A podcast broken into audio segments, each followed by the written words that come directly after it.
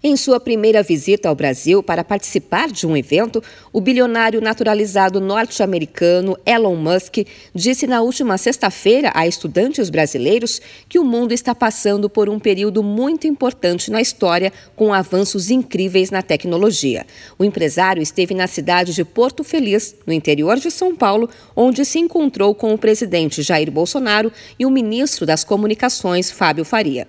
O ministro disse que a visita de Elon Musk aconteceu para discutir tecnologias para melhorar o acesso à internet e ferramentas para monitorar a floresta amazônica.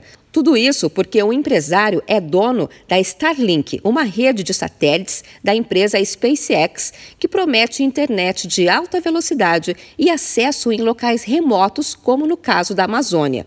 De acordo com o ministro, esse foi o primeiro contato com Musk e os detalhes da parceria ainda não foram tratados. Nós tivemos uma primeira reunião a respeito do que ele deseja fazer no Brasil, a parceria que ele gostaria de ter. Agora, o time técnico dele, os executivos que vão tratar. O pacto terá que passar por uma licitação, mas isso não é permitido pela Lei de Responsabilidade Fiscal tão próximo das eleições. Portanto, Bolsonaro precisaria ser reeleito para dar andamento às tratativas, algo para 2023 em diante.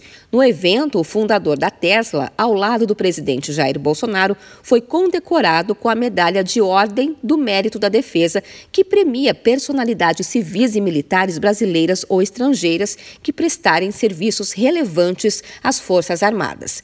No Twitter, Elon Musk escreveu que estava super animado por estar no Brasil para o lançamento do Starlink para 19 mil escolas desconectadas em áreas rurais e monitoramento ambiental da Amazônia. Elon Musk é apontado como o homem mais rico do mundo, com fortuna estimada em mais de 200 bilhões de dólares, o equivalente a um trilhão de reais.